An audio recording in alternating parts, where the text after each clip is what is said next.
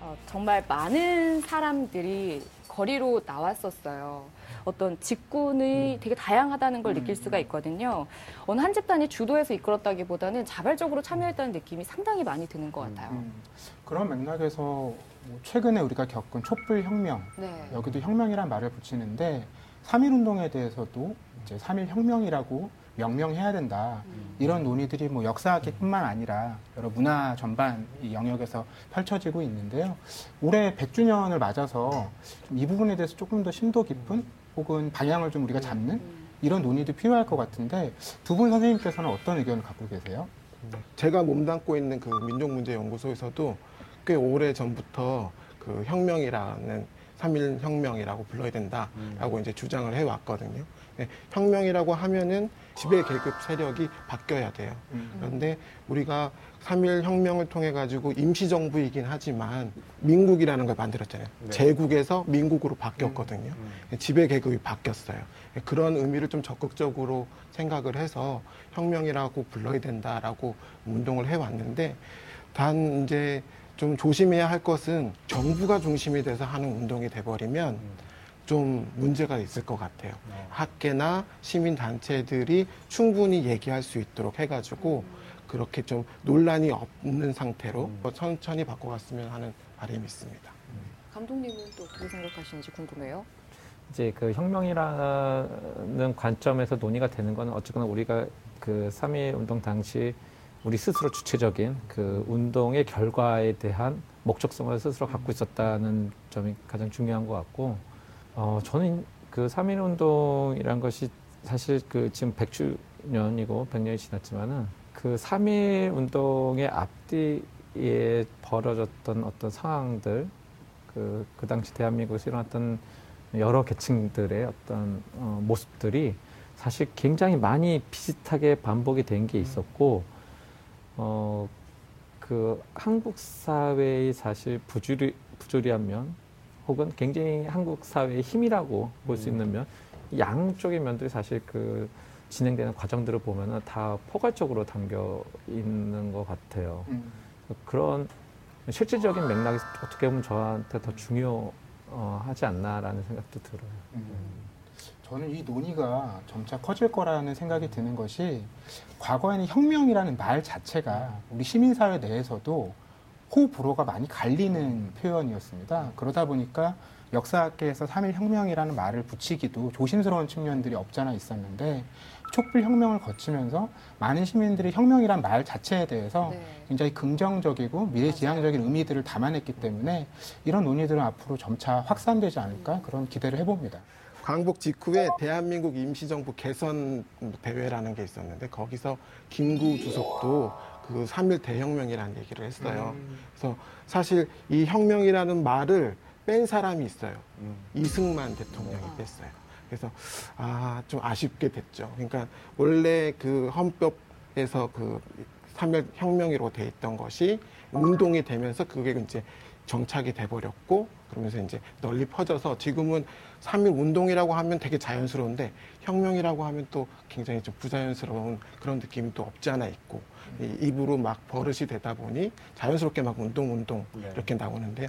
거기에 이제 혁명의 의미도 좀 담아서 좀 앞으로 헌법 고칠 때에는 이렇게 혁명이라고 바꿔도 좋을 것 같다는 생각이 듭니다. 네. 그러니까 대중과 민중이 자신의 의지와 뜻을 관철시킨다는 것에 대한 어떤 그, 그 가능성을 배제시키고 싶어 했던 것 같아요. 20세기 초의 기득권층은 늘 그런 방식으로.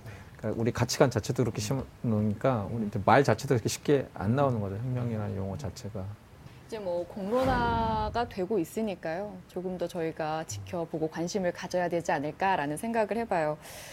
3.1운동 당시의 모습은 뭐 사진으로도 좀 볼 수가 있고 영상으로도 볼 수가 있고 저희가 좀 가늠을 해볼 수가 있는데 그 전 상황이 어땠을까가 좀 궁금해요. 한반도의 모습이 어땠을까요? 문학 얘기를 좀 하면 어, 대표적인 소설이 염상섭 작가의 만세전이라는 음, 작품입니다. 네. 이 만세전이라는 제목에 음. 이미 그 3.1운동이 담겨 있어요. 음. 예, 그때 만세라는 게 3.1운동을 의미하거든요. 그러니까 3.1운동 전에 조선의 모습이 과연 어떠한가를 그 소설에서 보여주고 있습니다.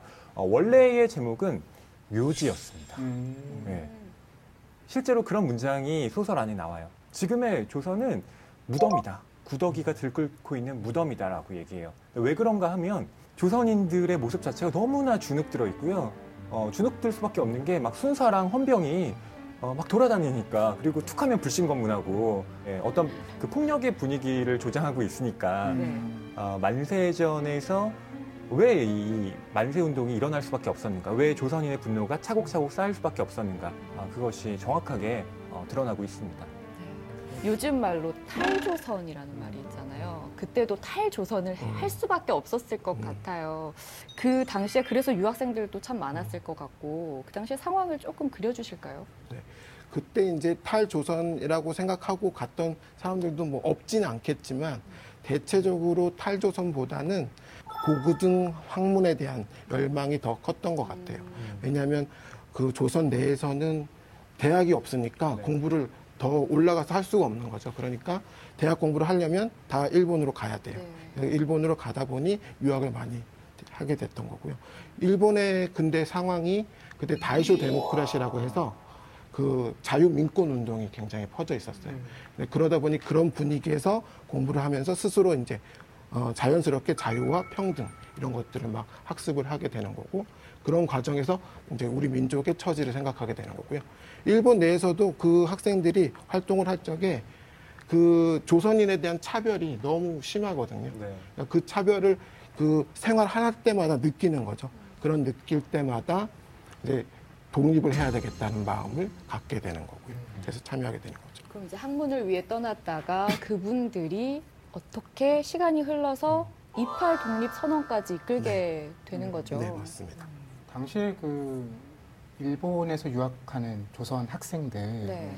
이 학생들이 어, 가만히 공부만 한 게 아닌 것이 어, 1918년 당시에 일본 경찰이 그 어, 일본에 있는 조선인들 중에 감시를 제대로 해야 된다. 이렇게 이제 설정해 놓은 사람들이 한 180명 정도 되는데요. 그 중에 150명 정도가 그 유학생이었다고 해요.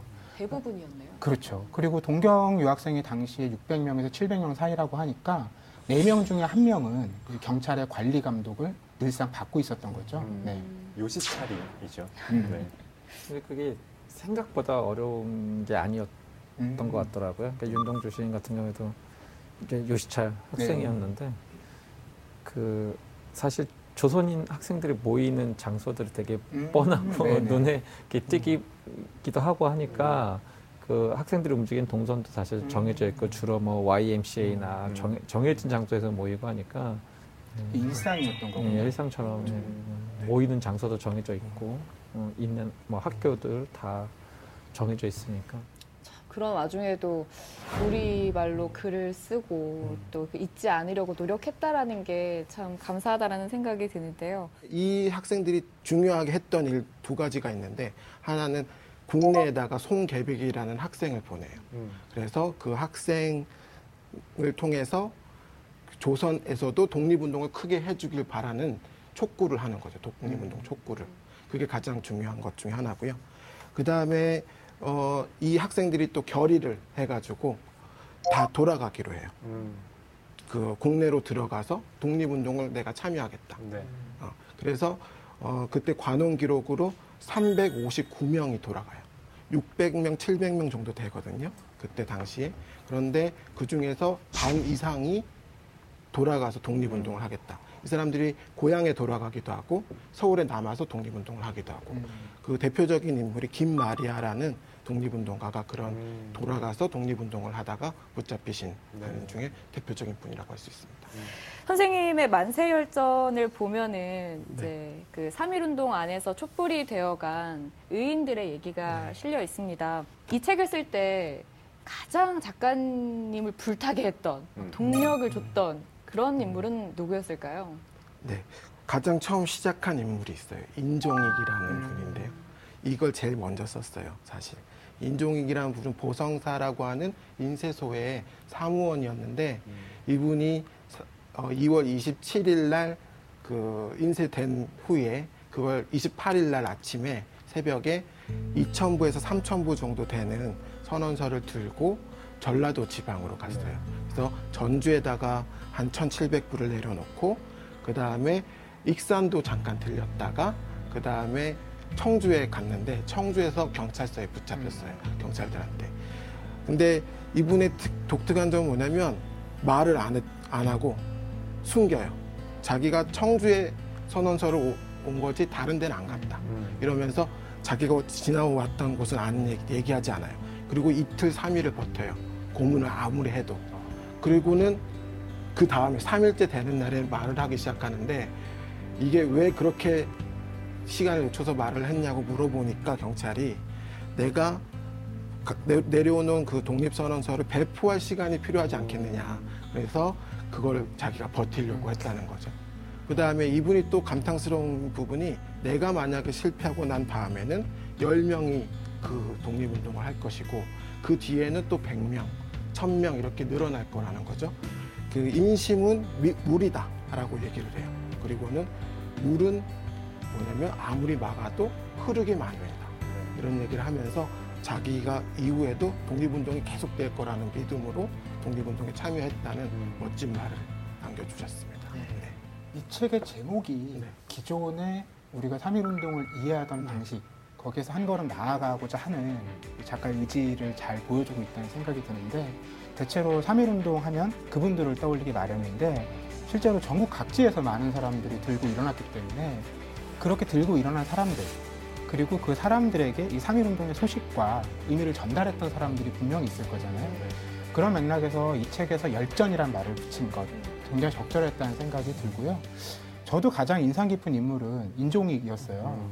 제가 인상 깊었던 이유는 두 가지인데 첫째는 그 많은 지역에서 만세운동이 벌어지잖아요. 우리가 떠올려 보면 역사 교과서에서 막 점들이 빼곡하게 찍혀 있던 장면들이 기억이 나요. 근데 그 점과 점 사이는 도대체 누가 연결을 했을까? 이게 일차적으로 궁금했던 점이 있고요. 그리고 앞서 인종익이라는 인물이 굉장히 멋있는 말을 많이 남겼다고 말씀해 주셨는데 저는 거기서 바로 혁명의 의미가 바로 보이더라고요. 이 책 전체에서 가장 명장면이라고 생각을 하는데 경찰이 묻습니다. 당신 이렇게 독립운동해서 독립이 되면 다시 황제를 세울 거냐? 아니다. 지금 세계는 민주공화정으로 가고 있다. 우린 민주공화정을 세울 거다. 그랬더니 경찰이 또 다시 묻죠. 그러면 뭐 손병희를 대통령으로 세울 것이냐? 아니다. 민주공화정의 절차에 따라서 선거로 대통령을 뽑을 것이다. 그 이게 앞선 세- 시기 시대의 세계관을 갖고 있는 사람과 다음 시대로 넘어가려는 사람 사이 어떤 갈림길을 그대로 보여주는 장면 같거든요. 이거는 대사를 좀 윤색해서 쓰신 거죠? 원문에 네. 다 나와요. 그대로요? 네. 그래서 저는 현대문으로만 좀씩 네. 고쳤습니다. 저는 이 기록을 읽으면서 참 감탄을 하게 되는 게 제가 만약 이런 신문을 받았다면 이 고문이 실은 이루어지고 있는 가운데에 네. 조서가 쓰여지는 거잖아요. 음. 저는 손톱 하나 뽑히면 술술 불 것 같거든요. 저 여기에 1700부 했고요. 여기 2000부 했어요. 라고. 어, 왠지 얘기할 것 같은, 뭐 제가 진짜 당해보진 못했지만, 그러니까 의지가 박약하는 사람이라. 네, 저희도 이렇게- 저희도 뭐 되게 그래요? 끄덕이고 예. 임종익 같은 분은 대체 어떤 의지가 있었길래 저렇게 했을까 되게 감탄하게 돼요. 그렇죠. 대단한 거죠. 그 근데 신문 기록 여러 군데를 읽다 보면 정말 부시는 분들이 있어요. 이렇게 다 얘기하는 슬슬 분들이. 있어요. 예, 예. 음. 이게 빈 공간이 있어요. 이 신문 기록에도 비어 보이는 그 비어 있는 공간이 고문이 이루어지는 거라는 걸 누구나 읽으면 알 수 있는 그런 부분이 있거든요. 음. 그 부분을 거치고 갑자기 말을 술술술 하는 분들이 있어요. 그러니까 거기에서 그 의지가 꺾이신 분- 꺾이신 분들이 있는 거죠. 네. 근데 인종이 이분만큼은 음. 끝까지 그 유지하고 있어요. 네. 그런 자기의 뜻을. 그러니까 대단하신 거죠. 그런 점에서 저는 이 책에 나온 인물 중에 좀 동질감을 느꼈던 사람이 우리 심은 작가예요. 예. 우리한테는 상록수라는 네. 소설을 쓴 문인으로 유명하지만 또 만세열전에 19살의 나이로 등장을 합니다. 어, 역시 이 만세운동을 하다가 붙잡혀 가는데요. 음, 시몬 작가의 집안이 어, 잘 살았어요. 그래서 어, 큰 형이나 작은 형은 이미 뭐 엘리트로서 탄탄대로를 걷고 있었기 때문에 시몬도 뭐 어, 명문고등학교를 다니고 있었고 이대로 졸업만 한다면 얼마든지 부귀영화를 누릴 수 있는 조건을 갖춘 사람이었거든요. 근데 만세운동에 참여를 했고 어, 붙잡혀서 이제 고문을 당했단 말이죠. 근데 어, 시몬이 당시 19살이었다는 것. 어, 아직 스무 살이 안 된 이 어, 떻게 보면 청소년이 어, 자기 분열을 막 겪- 겪어요. 그 장면을 되게 조한성 선생님이 써주셨는데 이를테면 어, 경찰이 너 총독 정치에 반대해? 라고 물었더니 아니요 그건 별로 반대 안 해요. 이렇게 얘기하고요. 너 국장 앞두고 만세 운동 하는 게 옳다고 생각해? 그러니까 어, 아니요 그거 나쁘다고 생각해요.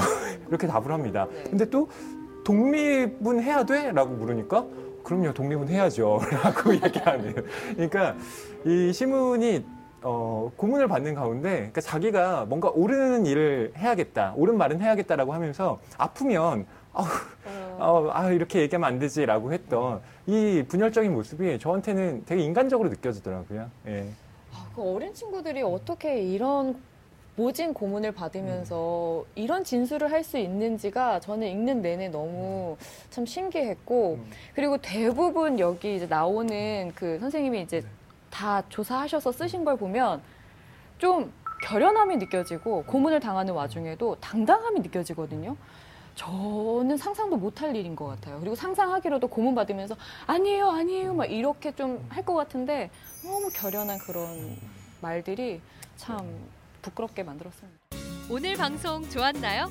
방송에 대한 응원 이렇게 표현해 주세요. 다운로드하기, 댓글 달기, 구독하기, 하트 주기. 더 좋은 방송을 위해 응원해 주세요. 다운로드하기, 댓글 달기, 구독하기, 하트 주기. 기억하셨죠?